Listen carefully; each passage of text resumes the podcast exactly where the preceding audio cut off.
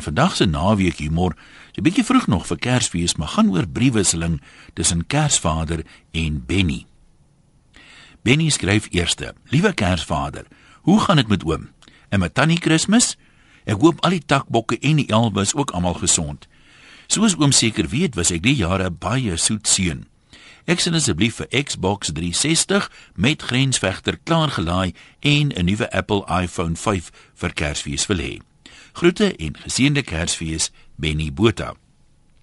Kersvader skryf terug: Liewe Benny, dankie vir jou mooi briefie. Die tannie, die takbokke en al my helpertjies is almal blakend gesond en hulle laat weet dankie dat jy uitgevra het na hulle.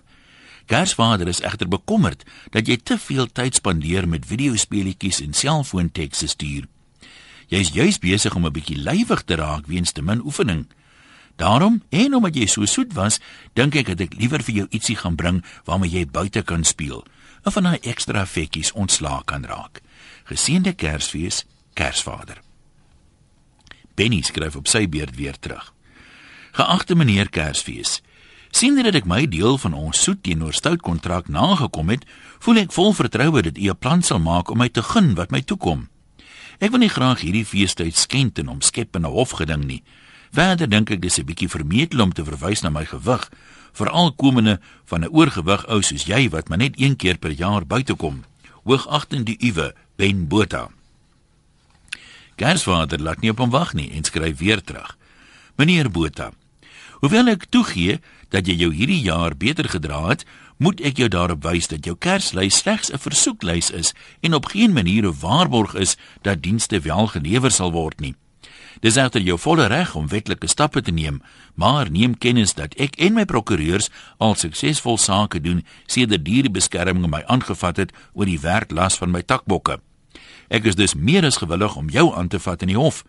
Verder wil ek net byvoeg dat die oefening wat ek voorskryf nie net jou gesondheid sal verbeter nie, maar dit sal jou ook help om jou sosiale interaksie, selfs van daai klomp puisies op jou gesig te laat opklaar. Die uwe Kersvader Nou is Benny warm onder die kraag. Hy skryf: "Kyk hier, Fetty. Ek het jou nou klaar laat weet wat ek wil hê en ek verwag dat jy dit vir my gaan bring. Ek was maar net beleefd, maar nou, omdat jy my in die gesig vat en my vriende ook nog bysleep, gaan ek julle juis teks en ons gaan vir jou met jou dik gat inwag en ek gaan vat uit daai sak van jou net wat ek wil hê. Breker Botha." Maar Gersvader is nou net so warm onder die kraag. Hy skryf terug: "Luister, pizza gevreet." Is jy gerook of wat? Dink jy 'n ou wat by elke huis in die wêreld inbreek in een nag sonder om gevang te word, gaan skrik vir 'n snotneus soos jy?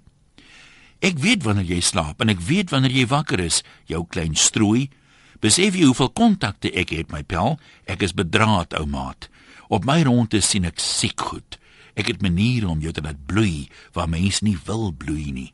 As ek jou moet vertel, skiet jy net daar 'n kat op jou ma se duur persiese mat. Wees verseker, jy gaan nie kry waarvoor jy gevra het nie. Maar ek gaan steeds opdaag en dan gaan ons bietjie jou pyn drumpel toets. Kersvader. Die brief lyk my die gewenste uitwerking gehad, want Benny skryf terug. Liewe Kersvader, bring vir my net wat jy wil. Ek sal enigiets waardeer. Groete, Bennytjie. En Kersvader moet die laaste woord inskryf. Hy skryf: Benny Ek het so gedink, jou klein pes.